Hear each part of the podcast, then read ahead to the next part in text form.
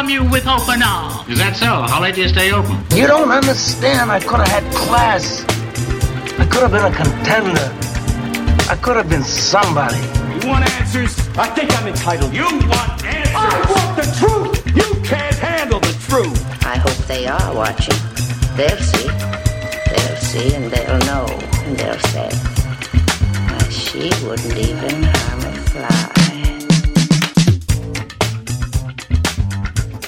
What's up, everybody? You're listening to NoCo Cinema here on WGN Plus. We are your guide to cinema here in the city of Chicago. I am Tom Hush. And I'm Connor Cornelius. And we're so glad to be back with you for another week of Chicago film conversation. Connor, missed you last week. I know. I uh but I'm glad that we got to reconvene on Halloween. I know it's it's nice. It's uh, well prior to Halloween, a little bit before. A little bit before, yeah. It's that arbitrary. I'm always curious, like where when do you celebrate Halloween? Do you celebrate in the, the week of the before week, or the yeah. week after? I don't know. I I would tend to say Why don't we do both? We could do both. Hmm. Some people are doing both. I'm I've just been celebrating all month. I did my 31 horror movies, and I'm like reaching the end. And I'm Did pretty, you do it? I'm, I'm almost there. I've gotten till Wow. Wednesday. I've got to pull a couple more out of the hat. Um, Okay. I was hoping to get. I'm trying to get tickets to go see Suspiria at the Music Box. The the When is remake. that? That's- they're doing a special screening on Halloween night, and then it comes into the. They're going to be showing it regularly starting like that Friday. But it's one of those things, you know. It's when do you show Suspiria? The week after or on Halloween? That's a good question. So- it's a confluence of It's been of very- genre and uh, Yeah. tradition, holiday, It's, it's pagan holiday. Yeah. What's what's his name? Samhain. Sam Hain. The holiday of Samhain. I don't know what you're talking about, but You don't I will know just about- say I'll just repeat things that you say, so it sounds like I know what I'm talking about. Uh, so glad to have you back, Connor. We got a big episode today. One of our favorite favorite Chicago produced films of I don't know the the the life of this show. I Yeah, would say absolutely. is doing its rounds at different festivals, different uh, states, doing a lot of stuff. Uh, Rendezvous in Chicago. We're going to be talking to the cast and director of that fantastic film. I mean, if you follow us on social media, you know how we feel about it. Right. Um, it, full of characters that you're going to fall in love with, and it's uh, really just a fantastic step forward for director Michael Glover Smith, who may or may not be in the room right now. No, I don't know. We'll get him in. We'll, we'll, get him bring in. him in here. But I do want to start off with a bit of uh, disheartening news. So uh, I think we've talked about it on the show before. AT and T has been trying to merge with Time Warner for a pretty long time now, and the Security and Exchanges Commission and the FCC have kind of been like, uh, we don't know if we should allow that. It might be too big. But now mergers are hot. They're in and they're hot. happening Yes. all across the board. Everybody's super into mergers. It's like they're the bell bottom jeans of uh, the corporate world right Yeah, now. They're just, exactly. They're a nice trend, and uh, so the gov- the government at large, I guess, has decided to let it happen. But as a result, uh, it has created this kind of sub company called Warner Media. And Warner Media oversees a lot of its different assets. These are both huge companies that have a lot of companies underneath them as part of them, what have you. And there have been some casualties. Uh, the main one that people are talking about this week is Filmstruck, which was a collaboration of Turner Classic Movies, you know, the television, the cable channel that shows a lot of movies that you can't see anywhere else. They have a pretty extensive archive, and the Criterion Collection, which is the kind of premium DVD and Blu-ray uh, re- releasing house uh, that has been my obsession ever since I discovered they exist. Uh, f- a fantastic archive of movies like i said you can't see anywhere else netflix doesn't have them No. hulu doesn't have them No, Netflix is afraid of black and white movies. Um, yeah, I know. It's sad. It's pathetic. it is. And so Filmstruck for a lot of Fuck you, people Netflix. for a lot of people who are really into classic films, a lot of cinephiles or people that were just like, you know what? I want to try to get more into movies made before 1960. I want to get more into movies that are not available here in the US, aren't from the US.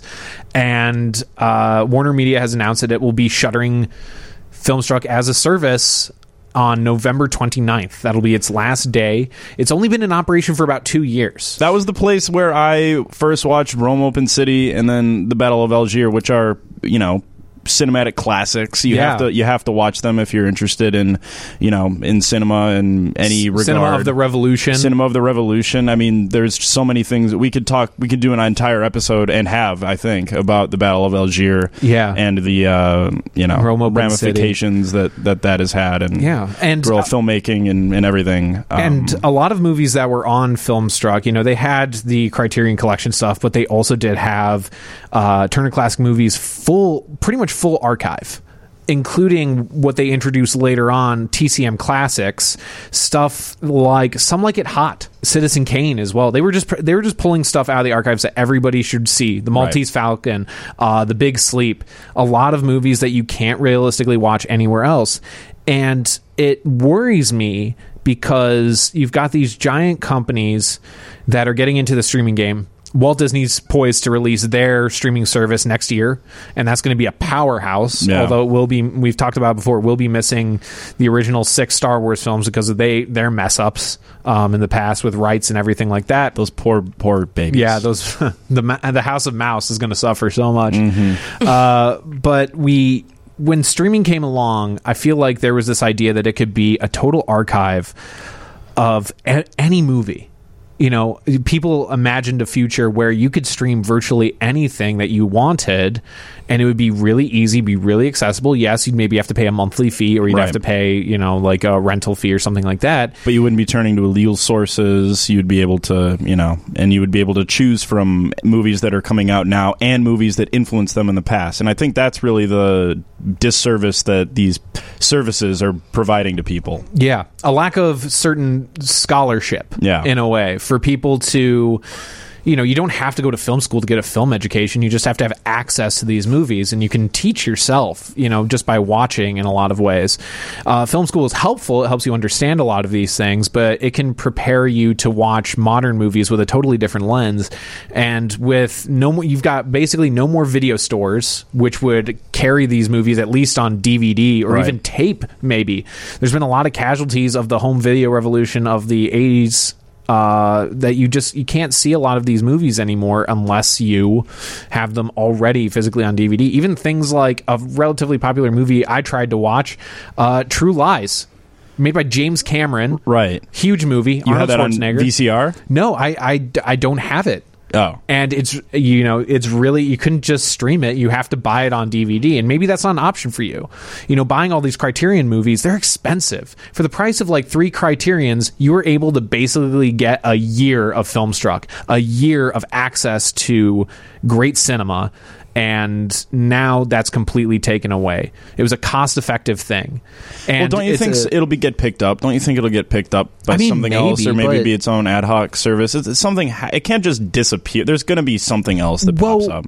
I mean, I'm sure Criterion's going to have their own plans. Right now, they don't. I think they're scrambling. I feel like they don't actually know what they're going to do next. I know they want. They probably want to do something because they're a strong brand and they have uh, many fans. Like, just look at their 50% off sales, both on their website and at Barnes and Noble. Those are huge They're for them. yeah, they're like events for for uh, cinema nerds and and people who are just interested in cinema uh, at large. But it's a greater issue that that you have these niche services. You've got stuff like Shudder, which is only horror, horror suspense. You know, a little bit broader, but like pretty much horror suspense and B movies. Right. You've got Filmstruck, which is all classics, and these niche services that don't necessarily need to make a lot of money to keep running.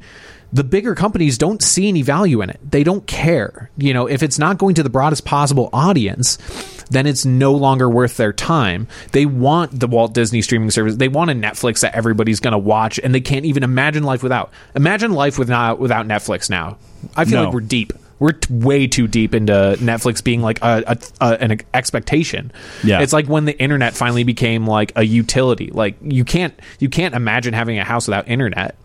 No, and you can't imagine an internet without Netflix. Exactly. But I can't imagine an internet without Filmstruck. You're gonna and so have to. it is with a heavy heart that we bid a fond farewell yes. to Filmstruck and turn our eyes to Brighter Shores. Yeah, is Ted? Uh, fuck you, Ted Turner. Yeah, Dick. yeah. Uh, anyway, we're going to move on to our main event here, our main feature. Uh, as we said, we've got some of the cast and the director of Rendezvous in Chicago here in studio. We are so, so lucky to have them. Uh, as we said, one of our favorite films produced here in Chicago that we've seen in a long time. Now, Connor and I were so lucky to be invited to a nice little private screening put on by uh, director Michael Glover Smith over at the Gene Siskel. And I honestly.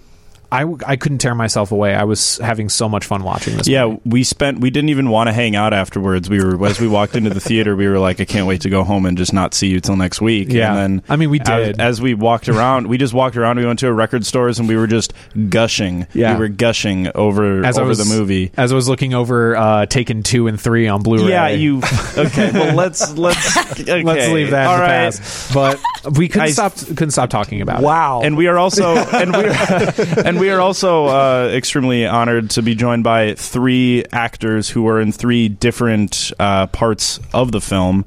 And uh, Tom, would you drum roll real quick? Yes, absolutely. so uh, we've got Rashad Hall. Hey. Uh, Clare Cooney Hi. and Nina Ganet all here from the film. They uh, are representing their individual uh, parts of the film, and then of course Michael Glover Smith on the very end. Thank you so much for having me back, guys. I know. I'm thrilled to be here in the new building. Oh, yeah. What do you think? Not it's, bad, it's right? amazing. The It's a view's nice incredible, view. and I'm very glad to be one of the few guests who straddles both eras of Yes. No Coast Cinema. Yeah, Yes. absolutely. That's very odd. I mean, how, like- how many guests have been in both locations? not a whole lot. I'm trying to think. There's Spencer and David Holcomb. Yeah. And that, is that it? Spence, yeah, Spence and Dave, and then uh, we had John Davies was here recently. Oh, okay. Yeah. Um, yeah, and then I think you're the only other one. Yeah. um, I think the only Congratulations, Mike.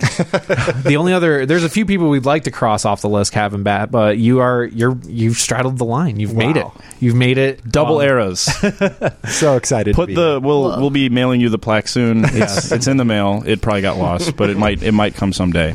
So, Rendezvous in Chicago. Let's jump into this. It is a film that is comprised of three vignettes. Would that be a good way to put it? Yes, vignettes or chapters. vignettes Okay. or chapters that follow different relationships and you know it it's it's similar to some other movie it's not uh, something that we haven't seen before in terms of the structure but the the relationships contained within this movie uh, carry so much life and carry so much authenticity that it was kind of I was floored to just see this being projected on a big screen. I felt like I should be watching it at home on my laptop or something like that. You know, it's a little indie thing, but if you know, I got I got to see it really big. So, talk to me about writing these three different relationships because each one has a distinct sort of thing about it. It's almost like the Dubliners of- Yeah. of, uh, Chicago. So, tell us a little bit about Nice. it. Well, you know, Nice. Joyce is one of my favorite writers, so that's a huge compliment. Um, you know, I wrote them at different times. So the first idea that I had for this film was actually the third story. And I had that idea back in 2014 when we were making Cool Apocalypse. I had the idea to make a movie about a character who would fall in love with the viewer of the film. And I knew it would have to be a short film because if a character in a movie starts flirting with the viewer, um, there's not really a whole lot of places you can take that. I think as soon as the audience gets the idea, you need to kind of bring the curtain down. You know, some ideas um, should be novels, and some ideas should be short stories and and or short films. And when I conceived that, I knew it should be about ten minutes long. And so I didn't do anything with it. Um, but I kind of sat on the idea. And then a few years later, I had the idea for a story about a man hitting on a woman in a wine bar and her kind of turning the tables on him by challenging him to a game of strip literary trivia. and that just kind of came to me fully formed. And and then I thought, well, one story is about the end of a relationship, one is about the beginning. All I need to do is come up with one more that can be the middle, and then we have a feature film by just stitching these three shorts together. Um, even though the couples are different, it's going to basically tell the story of the arc of a single relationship. Right. And th- we saw that with your last film as well, Mercury, Mercury in Retrograde, but it was more of a through composed narrative as opposed to the you know the three vignettes. Do you think that there is something about the the vignette style of storytelling that gets you to put a little bit more of a kernel of like I don't I, I don't know exactly how to word the the phrase, but do you think that having these characters that are at the end of the day going to be moved on from, and you're going to be meeting a new set of characters. Is there uh, a certain narrative value in that disposability? Would you say? Yeah, without a doubt. I mean, it's a totally different uh, thing. I mean, you know, one thing that I've thought a lot about is that. Um, when the third story starts, you know, it starts with Nina Ganet, the great Nina Ganet, sitting right next to me, slapping Shane Simmons' face and saying, "Motherfucker!" That is so good. And it, I it, fucking it love that. shatters the calm Yeah. of the previous story, which ends with these two guys kissing and, you know, the camera panning 180 degrees, ending on the lake. Yep. Everything is so serene and peaceful. And so that kind of abrupt transition is really funny to It me. is, and, to me, and Tom. I think. And, and, you know, um, if it had been the same couple, uh, you know, it would have been much more painful. And when she's smashing cupcakes into his face, uh, you know, it's it's funny. Uh, but if if you think about it, if it had been the guys in the previous story, if it had been Rob and Andy who we just saw getting engaged, it would be tragic.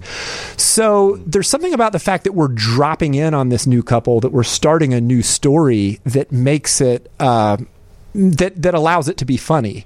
Yeah. So um, the fact that it's three different stories um, was important. It was important to me to kind of explore three different subgenres of comedy, if you will Absolutely. and uh, eh, you know the fact that it's different characters allowed me to change the tone of it to change the the, the style of humor and also the, the visual style of each film as well. And in keeping with that kind of Joycean approach to it, you know, because it just it was one of those uh, textual things where I was watching it and I was like, okay, this is really reminding me of X, Y, Z, which is I love when uh, a movie or a book or anything does that because it shows a great awareness of it of itself.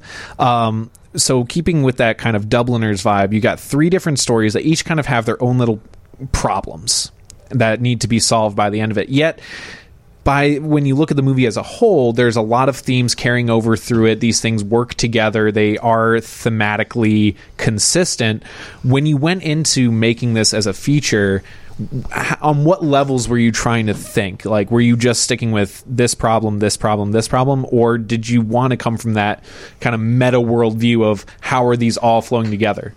Oh the latter without a doubt. I mean i was trying to to create internal rhymes between all three stories so that it would be a very you know thematically rich experience. So tom i love you because you're such a i know you're a fan of the close read and i can already tell that you know did you watch it more than once? I did. You you we were uh, you sent me the uh, the link to one of the prints and or or however you want to call it, one of the uh, screeners, and I just kept watching it, and I'm like I'm like I felt like I felt like John Madden on game day. I'm like up against the I'm like okay, so this is this, yeah but where it, I it was like a beautiful mind, you know. I was freaking out. I was I, but I I really I really could not get over how much these things stitch together so well while still being self-contained. You could watch all of these completely separately Right. and say it's it's it reminds me of the Decalogue as well, Oh, where wow. it's just these self-contained things where there's a beginning, a middle, and an end within it, but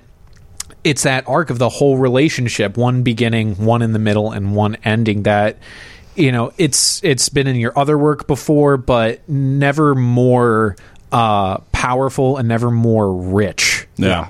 And to add on to that, just to to keep on the, the gush fest for a little while, Yes. I, I do love the. We've already t- touched on it a little bit, but I I wanted to express how it made me feel like the, as Tom said, the three parts of it kind of tell the story of a single relationship. But I do love the how the characters that you sort of have to say goodbye to them at the end of their their little Yeah. vignettes, and I love that feeling because you never know where they'll end up. You know how Nina's character ended up, um, and and that one obviously was not great, but uh, and I don't want to spoil it or anything, but I do love the feeling of being like, okay, maybe everybody else like ended up okay, because you never know, right? Well, uh, you know, uh, Orson Welles once said, "If you want a happy ending, that depends on where you stop your story." And Nina Ganet is playing uh, Julie, the same character from Cool Apocalypse, and you know, Right. her story ends happily there, but you know, things obviously didn't work out between her and Paul, the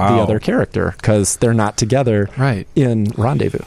The Gloververse, Yes, the, the Glovers, the Glovers. something to rival Marvel. Yeah. uh, the Gloververse. Wow. When when writing these characters with this idea of continue, you know, wherever you stop the story, is that a happy ending? Is it not a happy ending? But when you write these characters, do you see them? continuing in that same way like even though we stop the story of uh part one chapter one the uh the brothers karamazov do you see do you know where that is you know do you know where that story ends up in your mind do you feel that there could be continuing Okay, I have a confession to make. Mm. Clare Cooney wrote the ending of The Brother Karamazov. Oh. That's not true. You wrote the ending of the book? yes, I am. I don't Holy shit. No, uh, no, I just said, man, I thought, I thought, you know, she was gonna at least give him her number. Uh, She's so cold hearted, just leave like that.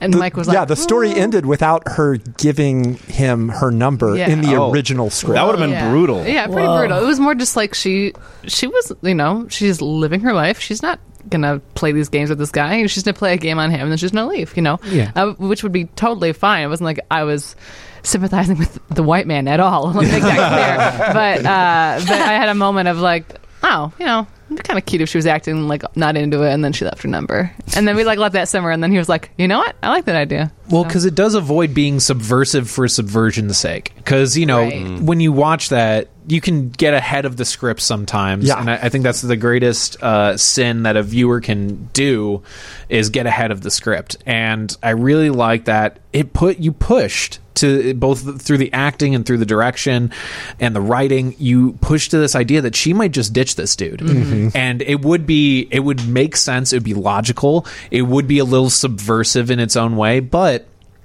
the number came out and I was like, huh, this feels, it does feel right. It does feel right with the relationship that was built, even though the guy you were acting, the- the character you were acting with was a dick, you know?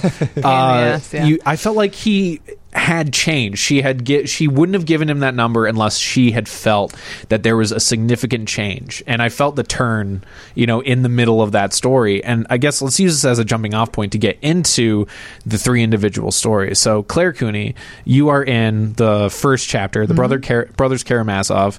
Um, talk to us about being in that scene. It tells the story of two people who meet in a wine bar, Yeah. and uh, and I believe the exterior was shot at the Red Line Tap. Is that correct? Correct, yes. All right, I'm a Rogers Nice Parker. So Is that the second time you shot there? You, you did okay, no. at- In Mercury in Retrograde, Yeah. we shot the interior of the Red Line Tap, but it was standing in for a Michigan bar. Yes. And Yes. here we do the opposite. We show you the outside of the Red Line Tap, but then when we go inside, we're actually in the suburbs. In the bird- Really? Glovers. Glovers. Um, so these two people meet. Uh, uh, a, s- a certain type of white man Yeah. uh, comes Kevin over Lee.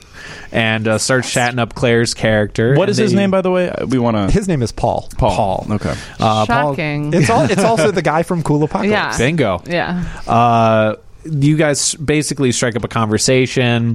There's a little bit of push pull, and it results in a game of like strip poker of sorts. Strip literary trivia. strip yeah. literary trivia, Yeah. uh, a favorite at places like Harvard, Yeah. Oxford. Oxford, the greatest And minds. across Oh my the God. Mike, you Game may I'll have just started play. something. Yeah. I and hope uh, so. essentially, he has to guess all the names of the brothers Karamazov. I mean, he shouldn't have to guess. He claimed to have read it. Yeah. True. yes, he has to guess.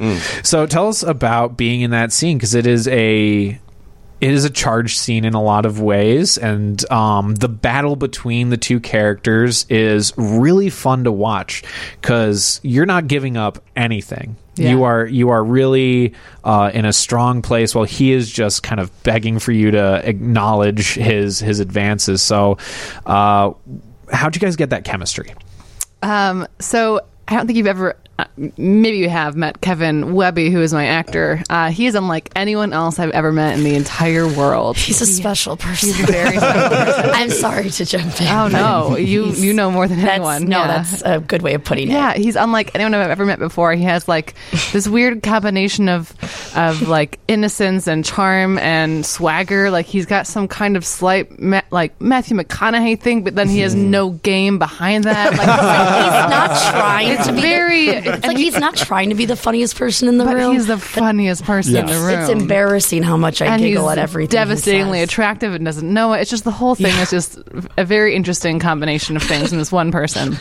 So I had known him as a friend, so we had like chemistry in that regard. But it was one of those things where you might get along great with someone, and then on screen there's like nothing there. Like for some reason something's not clicking. So we went to Mike's house and had a, a bit of a read through. Was it the night before? It was the night It was before. the night Yep. before we filmed because he was flying in.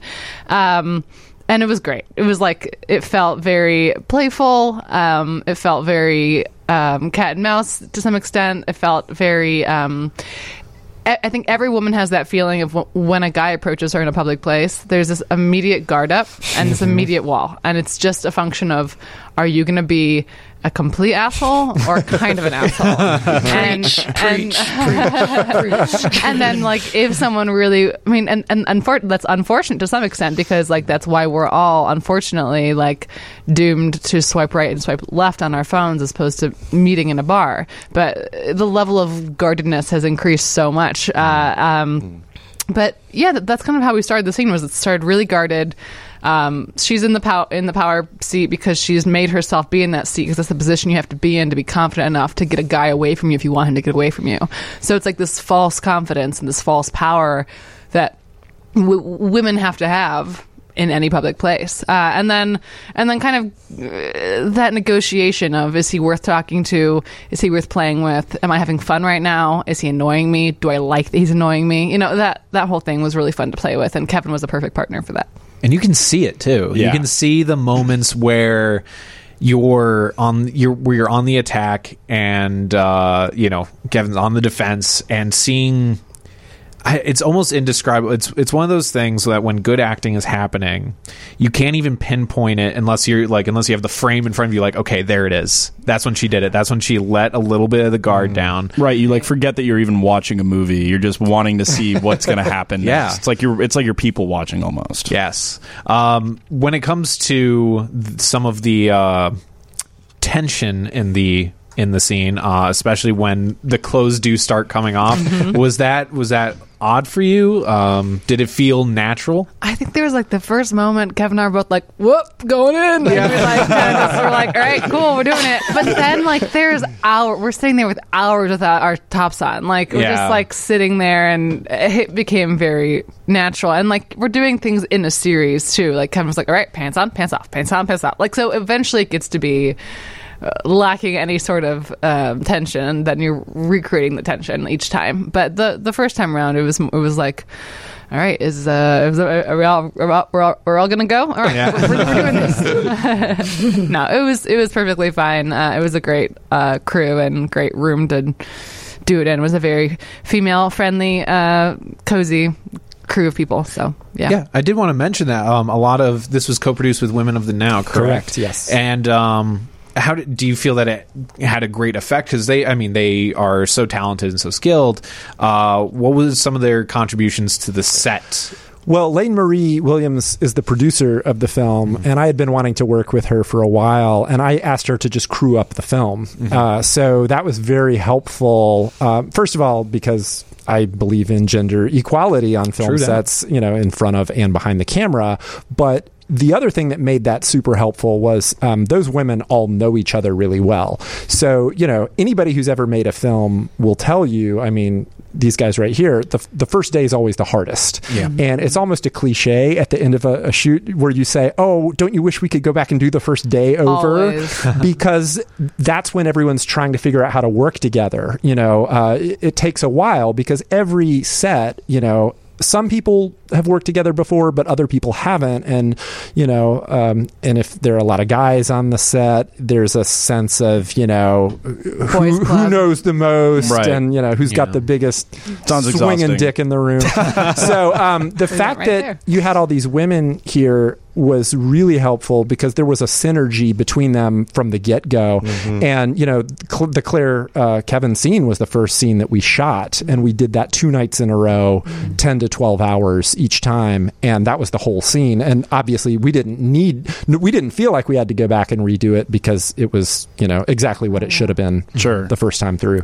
So when you guys are working together, you mentioned that Clare, you ended up writing the the end of the. Uh, Well, let Rating me let is me a loose word. That's what I wanted to let, ask me, about. Let, me, let me jump in. So, I had been wanting to work with Clare for a while. In fact, I, I have a whole other script that I want her to star in. And we originally wanted to do that first, but the budget would have been much higher. Mm-hmm. And I wasn't able to raise the money to do it this year. People invest in Chicago filmmakers. Yes, End of- exactly. If anyone listening wants to be an executive producer for a movie starring Clare Cooney, give me a call. My Venmo is. so anyway, um, I wrote Rendezvous as a as a way to shoot something in the year 2018. It was either okay, I wait another year to try and do this other project, or I do something that I know we can do for very little money. And you know, I'm the kind of person who likes to work. Like I like to do things. I'd rather make the movie I can make rather than the one I'm dying to make. So anyway, so when I wrote the s- script, I, I met Clare at a coffee shop and I had her read it right there in front of me. And I said, you know, let me know what you think. And I try not to take it for granted that people will want to work with me, you know, and I, I said, I won't be offended if you don't want to do it. And she read it and she said, This is, uh, she was laughing while she was reading. And she said, Yeah, I definitely want to do this. I've been in this situation before. I've done this, you know, with guys before. Uh, Up until a point. Yeah. not, Yeah. not the strip literary trivia, but like she understood the whole point of the scene, you know, um, which Yeah. is that this woman is is fucking with this guy Yeah. who she likes, and that's the key is she actually likes him, but she's Right. trying to get him to be honest about why he approached her, mm. Right. And he's not willing to say, "Hey, I'm here because I'm really attracted to you, and I'm hoping there's chemistry between us." So that's what she's kind of trying to force out of him, and but she's needling him. You know, she's making him squirm, and like Clare instinctively got it. I enjoy doing that. And I don't think you told me at the time. I think you kind of got back to me later and said, "I wish she had given him I her think. number." Well, the first thing I said was, this is, "I think this is the funniest thing you've ever ever written." Yeah. I, I thought it was hilarious. Um, I was cracking up, and I said, "This is a, this is a romantic comedy. Yeah. You wrote a romantic comedy," and he was like, uh, "I guess so."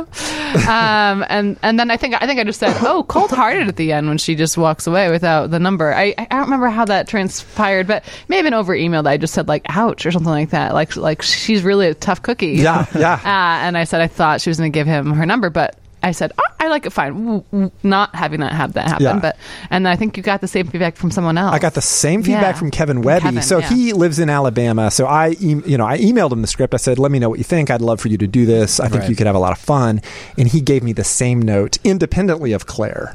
So he said, "Oh man, I really," he goes, "I loved it. I want to do it, but I really wish, you know, he had he had she had given him her number at the end." Mm-hmm. And I just, you know, my philosophy as a as a writer is if you get the same note from two people independently of each other, they're always right. Okay, so I, I think we've all been in the situation where we want to see we see somebody acting as a wall and we want it to just kind of crush people. Yeah. and then there are other situations, obviously, where you want the and the end to be more like the vignette that you guys worked on.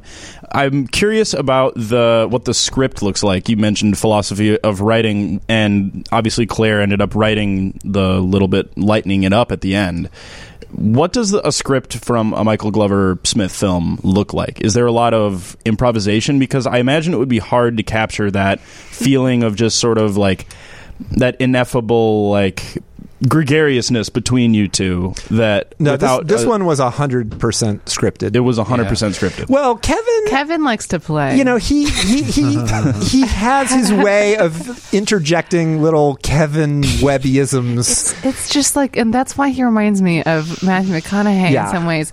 It's like he doesn't say "all right, all right, all right," but he does say like his version of Yeah. that. He just like inserts like little odd phrases in the middle of a, a written thing. Like Right. you won't not say the lines. He'll say the lines verbatim, but then he'll just like somehow insert this thing where I'm like, "What did you just say?" Like it's just yeah. It's where you know and I, and I knew that because this is my third time working with him. So you know if I write the word absolutely I know he's going to say absolutely. Yeah definitely. Yeah, You know, that's or, or like absa frickin' tootly, like something just yeah, Something goofy. yeah, yeah. uh, so he, he he'll make it his own a little bit but he won't add anything that's kind of not already there Right. And it's a very and it's an extremely tight script. I really um, it felt natural. Very. I, I feel like with all the all the actors with all all three um, chapters were super naturalistic. And speaking of naturalistic, I do want to bring in Rashad Hall because there is something so effortless about the second chapter of this movie that uh, you and who's your co-star in that one?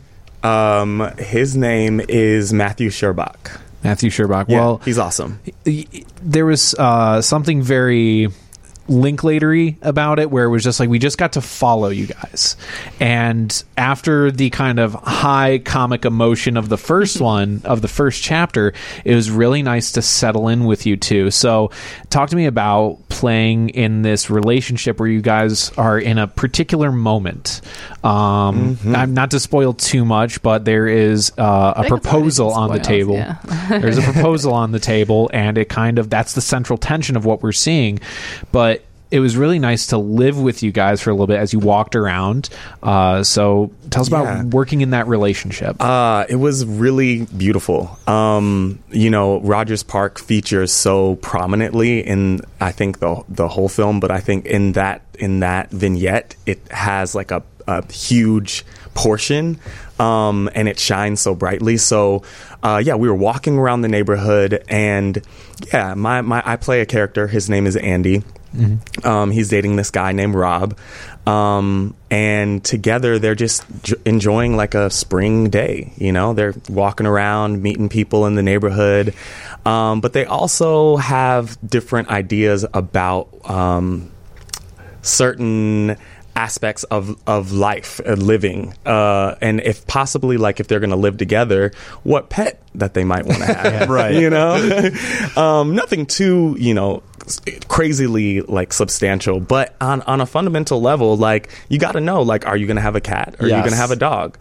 And like if we're going to live together like what's that going to be like you know? And i love that thinly veiled conversation of um of that you know the cat dog thing the pet thing in general is always that thinly veiled conversation of can we be compatible right and Are we it's right for each indicative other? of other things Yes. Right. Yes. It's and it's it's that little thing that couples do. Totally. All across any type of relationship. Uh, lots of couples do it. Um, like Have do, you- do you see me like do you understand Hmm. the ways that i think or like do you understand my history Mm-hmm. Yeah. you know do you like the same things and like if we're disagreeing on this will we disagree on more Mm-hmm. right you know it's yeah it's that have you ever been in a relationship that far into it? And did you did you try ever or have you ever brought uh, when you were doing this scene? Were you bringing your past relationships into it? oh yeah you got to you got to just a little bit um yeah yeah. I uh, have to. Yeah. I mean there's tons of experience that I've I've had with pe- like relationships that have gone horribly, you know, um, where it, it wasn't until like looking back, like years later, I was like, wow, how did I get here? Like I should have known from that first conversation when like you had a di- like totally opposing viewpoint on this small issue, you know,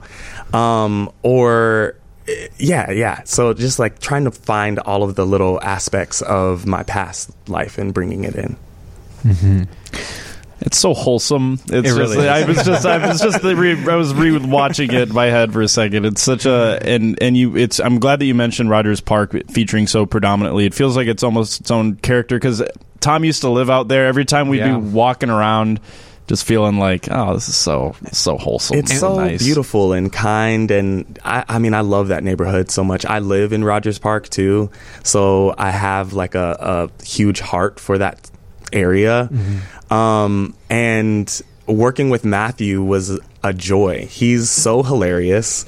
He's one of the funniest people I know, and like our chemistry was just kind of like immediate from jump. And uh, I've actually worked with him in theater in the past. I I come from like a theater world predominantly, and so we had worked together in the past. And I just remember like cracking up in the green room with him like all the time, like just just the way that like we talk is so fun and like effervescent, you know?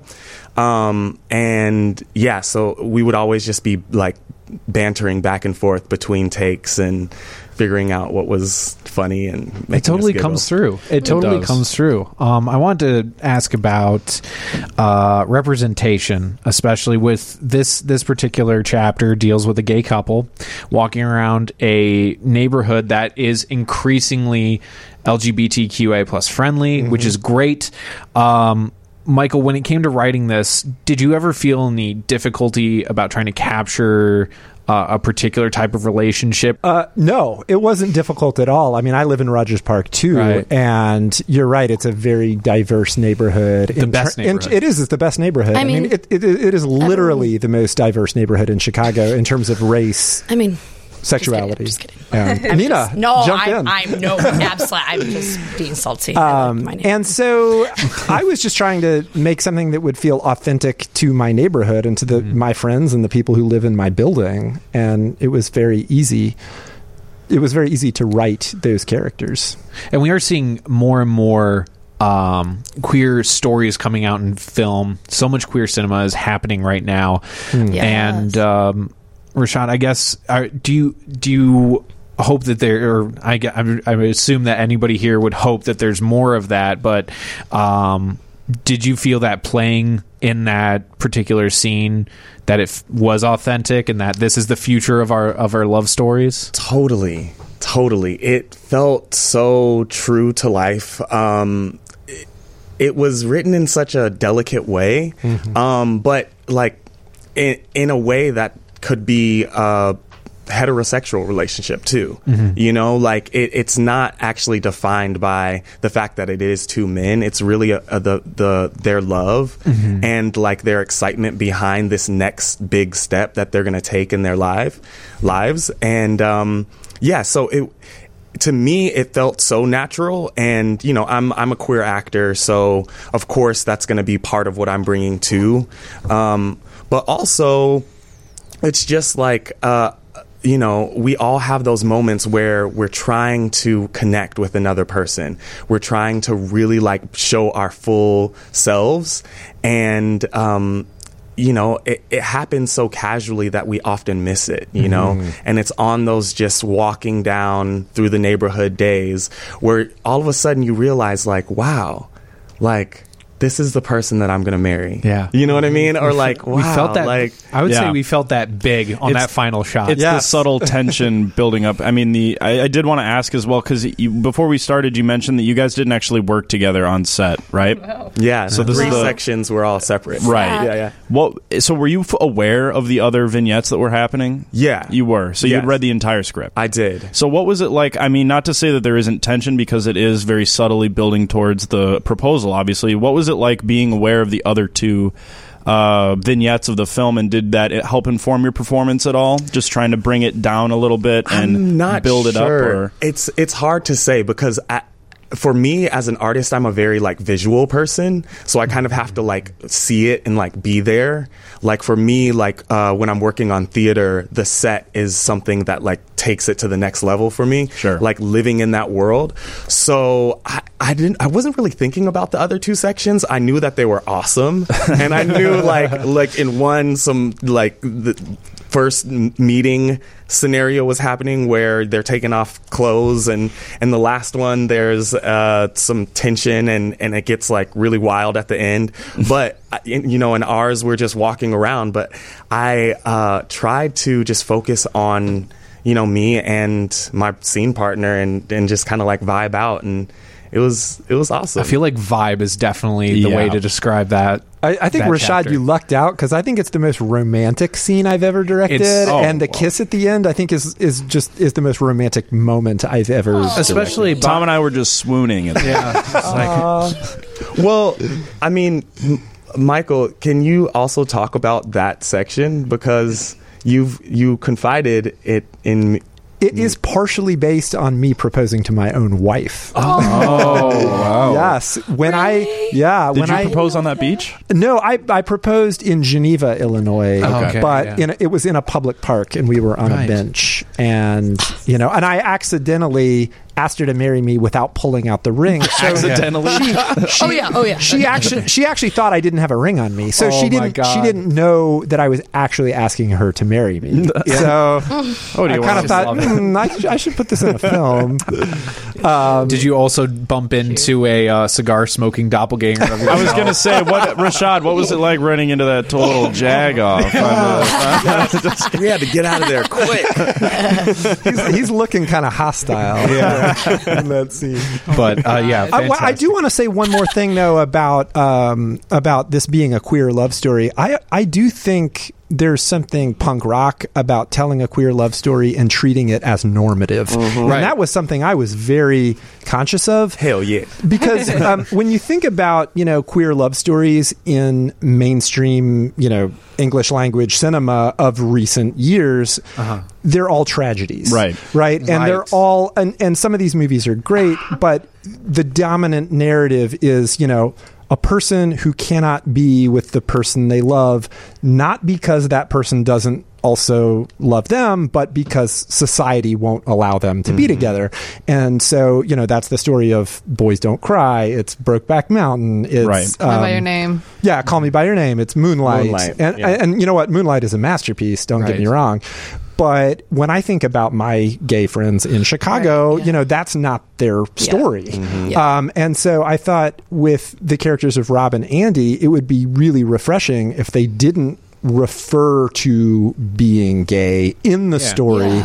And the Right. only obstacles they're facing are internal. It's it's not external. You know, they're both wondering, is this the person for me? Yeah. And I thought that would be, you know, Yeah. refreshing. And that's Yeah. that's a story that you have to be able to tell because it, I wanted to ask earlier, what do you guys think that people are getting wrong in mainstream cinema when they're trying to tackle queer storytelling?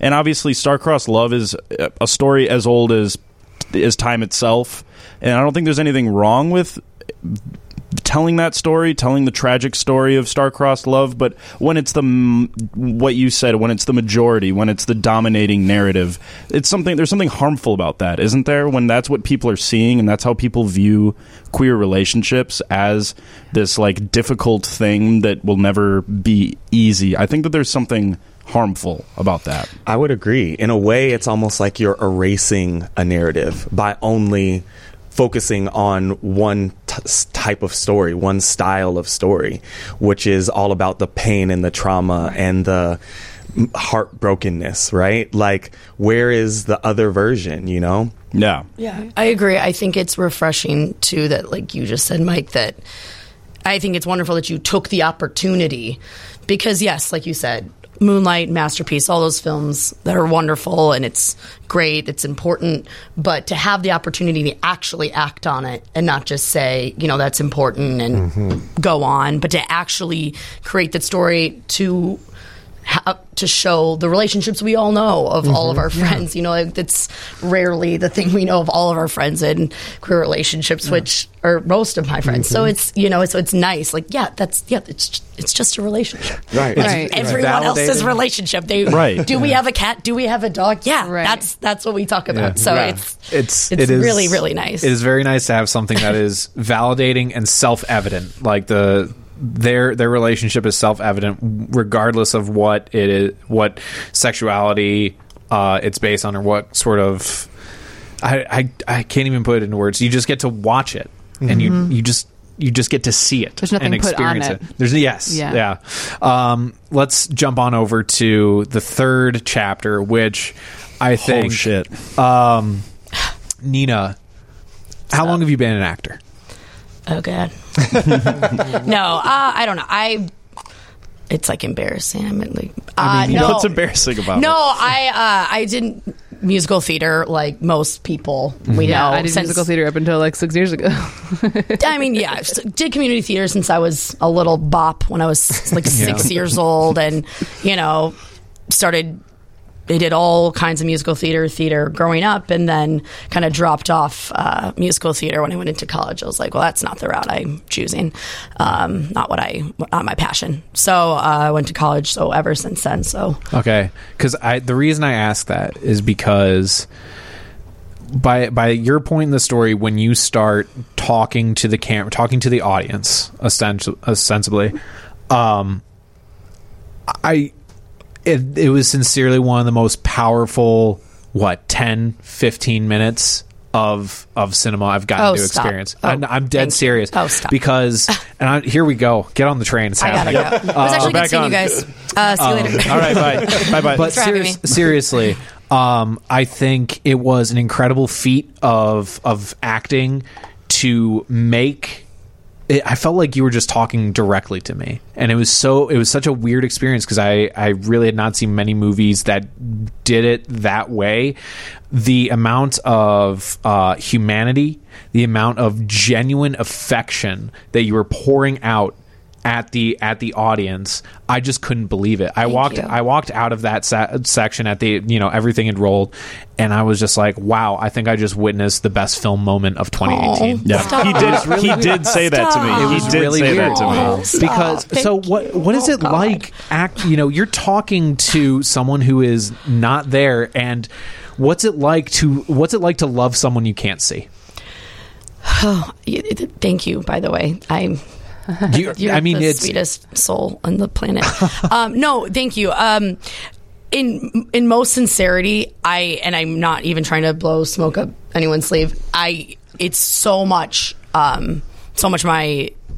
I'm. I feel like I was even able to do it because of you, Mike, and the crew that was on set. Because I first read the script and, you know, obviously Mike was like, you want to do it? It's like, well, I, I haven't even read it. I'm like, I'm down. It's, I just, let's just do something together again. We have, you know, it's so much fun, but, um, read the script and I'm not going to be, I'm not going to be honest. I, it scared me for sure. I've done theater my whole life, but, um, and all kinds of things, but I've never, ever, approached something like this before. So that was my fear. What, how do I, like, all of my training is about the other partner and I don't have a partner, you know? So that, uh, was very, very scary. And Mike and I talked about it, you know, and I definitely voiced my concerns and just of the technicalities of it and where my mind sh- sets should be um, as a character um, because exactly like who am i talking to what should the mindset be um, and mike was so helpful about that just clarifying certain things but not making it one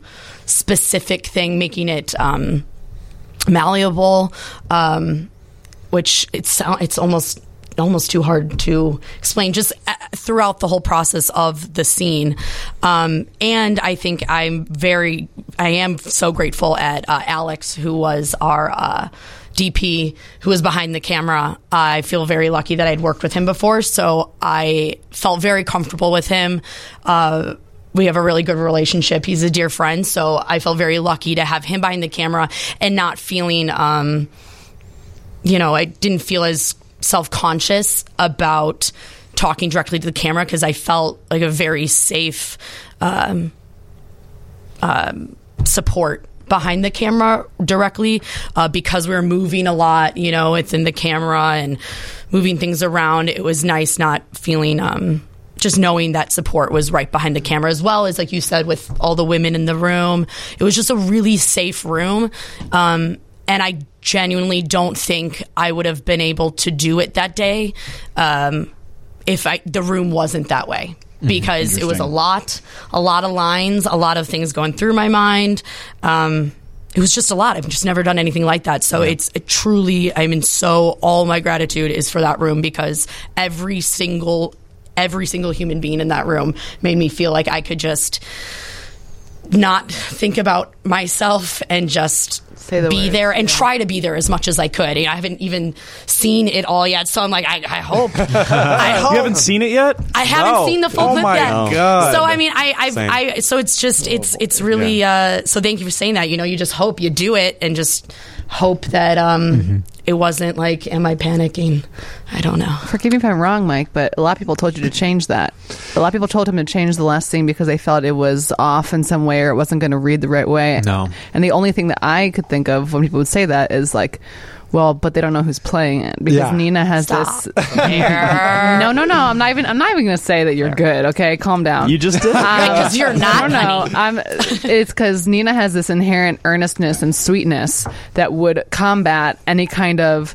Um, I think the implication was that it might read like almost like a sex worker talking to a camera kind of thing. Mm-hmm. And I was like, well, you don't know who is playing this. Like a person who can make you feel like you're in a room with just them alone. And it's this authentic, earnest presence is playing this, so it's not going to have the vibe people are worried about. You know, but really, that that was a, that was an issue. I also look like I'm 13, I mean, I wrote it for her. I wrote it for her, so I knew what uh, it was gonna. You know, I knew what she was gonna sound like. Uh, it's very different than when we made Cool Apocalypse, where I just wrote it not knowing who was gonna play the part, and then you're you're seeing and hearing auditions, and you're thinking, oh, is this is this gonna be the right way to go about it? Mm-hmm. And the same thing with Clare. You know, I wrote Delaney for her, mm-hmm. so I knew what Clare was gonna sound like, and that was one of the things that uh, allowed us to shoot this film as quickly as we did. I mean, we shot the whole thing in eight days.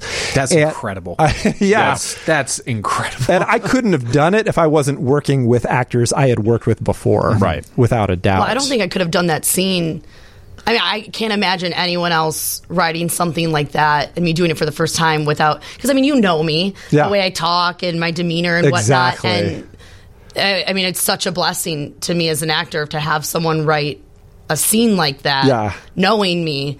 Um, so that it felt so effortless with the language, which is I'm so so grateful for. Yeah, and we we Nina and I communicate well together. I mean, I think um, I remember you did ask me early on. Wait, so when I'm when I'm looking at the camera and talking, am I, is there a person there? Like, is there actually? and I Yeah. said, and I said, Nina, you know, I'm not going to answer that. I'm like, I'm an actor. I need these things. but then, then later, you came up, you sort of came up with a solution for yourself, Yeah. which was beautiful. I mean, this is how good of an actress she is. She said that basically the way she interpreted it was that uh, she was kind of talking to herself. That that when she has this violent, you know, breakup with her boyfriend, um, that you know it it causes her to kind of step outside of herself, and then she's actually kind of viewing herself from a distance, and then that's who she talks to. And when she told me that, um, I think it was the day we rehearsed. I kind of said, yeah. you know, it, that wasn't. What I had in mind when I read it, but I said, "Hey, if that's the way you Rick, want to," I said, "Hey, you." I think that's beautiful," Yeah. you know, and so that's how she interpreted it, and I think that's great. Yeah, I mean, I think that it too. Thinking about, um, I think not also just thinking about not just yes. my mind. was a yes or no My question. mind. Been there. You know what? Yes, no, maybe one, two, three. Um, no, I think that um, with thinking, I'm talking to myself, but you know, trying to tap into, we've all had a crazy breakup or something really bad happen, and you're suddenly doing the thing where you're like, well, no one does that. and then suddenly you're in your apartment doing that, and, um, you know, just taking that judgment off of yourself of like, well, who is she talking to? She wouldn't just be doing that.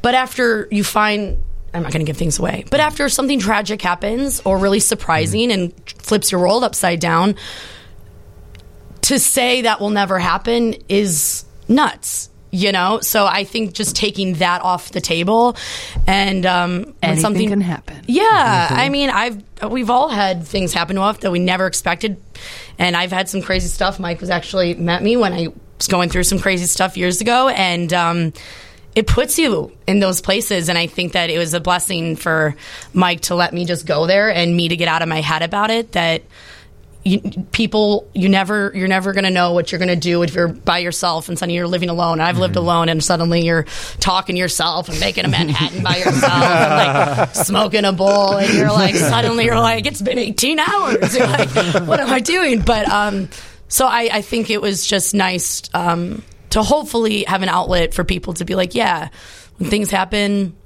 you know, can kind of tap into that, which is which is nice. Can we talk a little bit about what it was like filming that? Because I've seeing interviews with actors and everything. They say those kinds of days where it seemed like a kind of emotionally taxing performance. You bring a like a frenzied vulnerability to it the whole time. And as Michael mentioned earlier, that hard cut from the proposal with Rashad into "you motherfucker" and getting hit in the. It's funny, but only in the context of switching vignettes. So was it? What was it like filming that? How did how did you feel while you were doing it? Because I mean, you filmed it in eight days. I imagine ten to twelve days each day, right?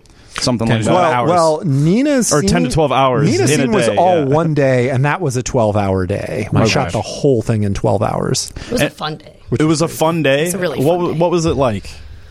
How did you feel while you were doing it? Because I don't even I can't even begin to understand how you would approach. I think now that. would be a good time to give a shout out to Shane Simmons, Yes. who is Heyo. her uh, acting partner in the beginning of the scene. Okay. And, uh, you know, and I had worked with Shane before, of course. He's coming back as the character from uh, Mercury in Retrograde, Right, right. Wyatt. So, um, Shane and Nina have known each other for a long time, and I knew the chemistry between them was going to be good. Just like I knew the chemistry between Clare and I knew what that was going to be like between Clare and Kevin. So I knew that Nina was going to bring it and was going to really let him have it. and I knew that the fact that they knew each other was going to make her comfortable enough to really not hold anything back the way that she might if she was on set with somebody she didn't know. Yeah, um, I will say uh, I'm in a very I'm a very emotional person. Okay. I, What's your moon sign? moon's like Taurus, Are like you? horse. Oh, I'm Pisces. I thought you meant Pisces. Oh yes, No. Pisces are emotional, but I'm a very emotional person. So, um, but any character work that you do, you know, going through everything ahead of time, and um, to be honest, it was a really fun day. I was definitely very anxious for that reason. That it's a lot of it's a roller coaster of emotions. She taps into a lot, um, especially knowing we're going to do it in one day. I was a little apprehensive of can I do it. Um, the way I want it to, the way I want to. Um, so yeah, I was definitely nervous, but truly, I mean, getting there because we did what Shane first in the beginning of the day. Yes, right? yeah. We did Shane first. Um, No, no, no, we we, didn't. the end first. No, we didn't. yes, we did yeah, Shane yeah. after lunch. That's right. Yes. That seems to be how you made this whole movie, back, Yeah. back to front. yep, yep, yep. We also did the lines backwards, and then you just flipped them in an Wow, editing. No, I just- wondered how you did that. Like Tom York. So yeah, I, I think in the morning it that's right, yeah, because it was nice having you know in the morning just all of us there, just me. So that was very simple, you know, very easy. It was a good, calm group in the morning, all there for me. Um, just so much support in the room. I think I truly, I really can't say that enough. That's the only way I could have done it. So I, I think that would let me be just as me as possible.